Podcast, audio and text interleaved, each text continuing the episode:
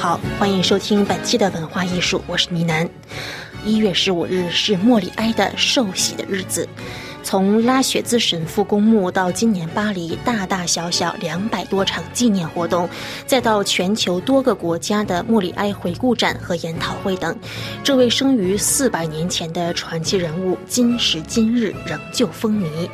文学、戏剧、风格。精神，莫里埃给法国法语和世界对于法国文化的了解打上了浓墨重彩的烙印，也继续给当今的文化艺术生活以灵感。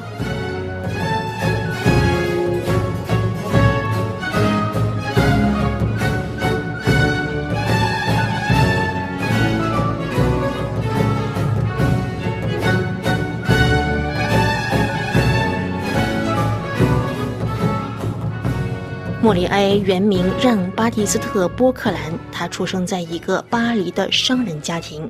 二十一岁时，与人共创一支反响不尽人意的光耀剧团，后来加入了埃佩尔农公爵等权贵人士庇护的乡间剧团。十多年当中，他在法兰西王国的多地进行巡演，最后回到巴黎，博得了年轻的路易十四和法国宫廷的喜爱。他与当时法国。最为优秀的一批舞台艺术家、音乐人士等进行创作，于五十一岁时与世长辞，经过一番波折，终于安葬。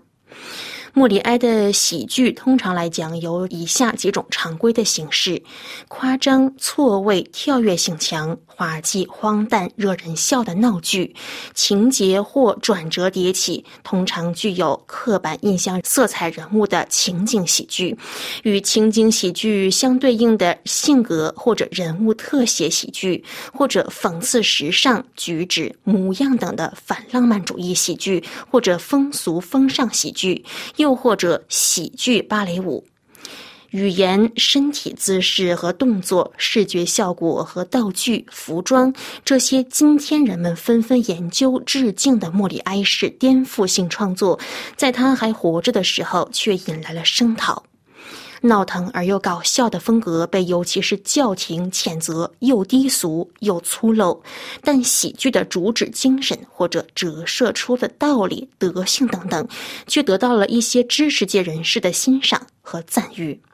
到了后世，有人说莫里埃是那一个时代的哲学家，他是暗中的挑衅者，是一个介入政治的作家。他的喜剧作品就好像梳子一般，细细梳理了社会的真实，浮现了本真。他用荒诞这种灵魂的感受，展现了人与人、人与物体之间理性。或者理智的锻炼，还有的人说莫里埃是一个具有严肃工作精神和责任感的小资阶级，又或者莫里埃是一个没有成型确凿哲学体系却打破社会规则和教廷规矩的人，通过暗示、影射、模糊处理、讽刺、批评、夸大、关联、颠覆，呈现出人的情感、人的冲突、人的情境。通过放声大笑或者会心抿嘴一笑，让人和人之间达成对某一件事情的默契感，而莫里埃的喜剧也因此成为和解的媒介。不过，虽然拥有国王的庇佑，一些艺术处理方式也夸张到令讽刺对象的形象模糊不清，但是莫里埃对家庭、宗教和贵族既定模式的探寻发问，仍然并非没有引发关注和争议。他的喜剧引发了一场又一场的社会辩论，喜剧剧台也不再仅仅是剧台，甚至在法国人集体性格的演变与法国社会特征的演化当中，它起到了重要的作用。为了纪念莫里埃，法国著名的国家行政学院曾经为一批入学的新学生选择了“莫里埃年级”这一个年级的称号，因为莫里埃是普世的，他的作品走进了法国社会和其他法语区国家或者地区的千家万户，并且法语透过他的作品得以发扬光大。从每年汇聚优秀法国戏剧作品的莫里埃之夜，庆祝戏剧与音乐的莫里埃之月，再到法国央行法兰西银行曾经发行过的正面、反面都印有莫里埃头像的五百法郎纸币，从给小行星命名为莫里埃，再到给水星表面的一个坑洞取名莫里埃，法国国家、社会和民众对于莫里埃的敬意无处不在。漫步在巴黎的街头，或许拐角处就可以和莫里埃相逢。巴黎市中心一区的一条街道被命名为莫里埃街。再往北走一点点，有一座莫里埃的雕像，他的脚下有一个狮子头雕饰围绕的小喷泉。其他的城市，例如距离巴黎不远的南特市、法国南部的佩兹纳斯市，都有以他命名的建筑或者街道。其他国家，例如西班牙的马德里和巴西的里约热内卢，也有以莫里埃命名的剧场或者中学，就像在巴黎一样。今年法国的莫里埃诞辰四百周年纪念活动可谓琳琅满目，打头阵的要数凡尔赛宫的系列展览。凡尔赛市长弗朗索瓦·德马兹埃尔表示，凡尔赛市已经连续二十六年向民众传递莫里埃对戏剧的爱。今年的莫里埃诞辰四百周年系列活动，更是能让凡尔赛市好好的庆祝一番这位全世界阅读量排第一位、戏剧演出数量排第一位，而且被翻译的次数也排第一位的法语作者的诞辰。具体来看，名为“莫里埃法国国家荣耀的诞生”这一展览，从一月十五日持续到四月十七日。艺术家查维尔·威尔安的莫里埃雕塑将在五月正式亮相。这将会是没有传统雕塑的高高底座，因此可以和市民平起平坐的莫里埃雕像。用这位艺术家的话说，那就是市民们可以坐在莫里埃的身边，和他合影，与他对话，拉近他们两者之间的距离和关系。接下来的六月份的莫里埃之月将是音乐和戏剧的盛会，人们在这几个月期间可以像乘坐时光机器一般，从莫里埃的生平一路了解到莫里埃诸多戏剧的服化道从古至今的演变历程。当然了，还有来自其他多国的专家学者赶来参加一场名为“莫里埃无国界”的探讨会，重新为人们呈现莫里埃给五大洲多个国家留下的文化和精神遗产。重点将会是一些亚洲国家和一些非洲北部的国家。法兰西喜剧院通常也被称为“莫里埃之家”。他在一六八零年得以创立，离不开莫里埃生前的剧团。自三个世纪以来，法兰西喜剧院一直传承着莫里埃的遗产。对参观法兰西喜剧院感兴趣的朋友，可以在今年的一月到七月之间参观以下三个展览：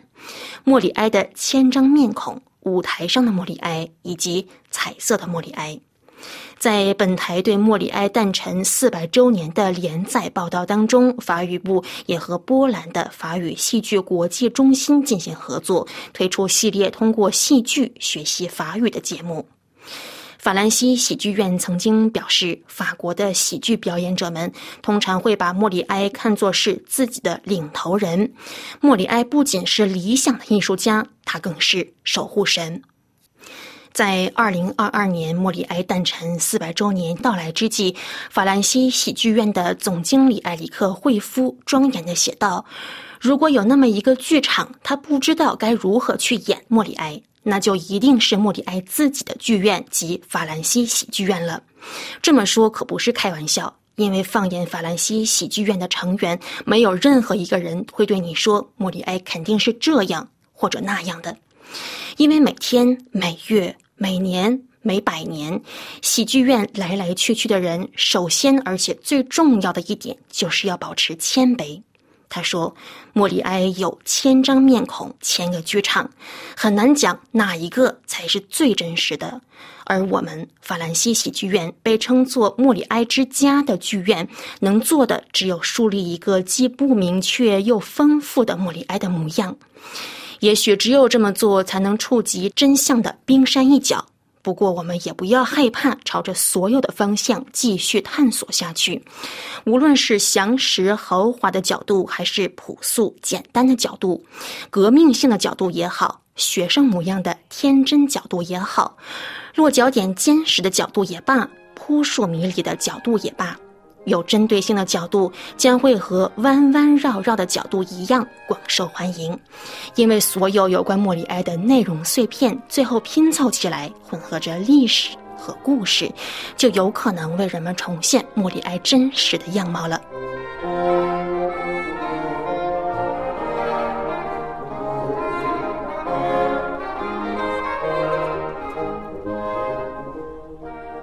好了，以上是本期的文化艺术，我们一起来关注了法国和世界正式步入莫里埃诞辰四百周年。我是倪楠，感谢收听。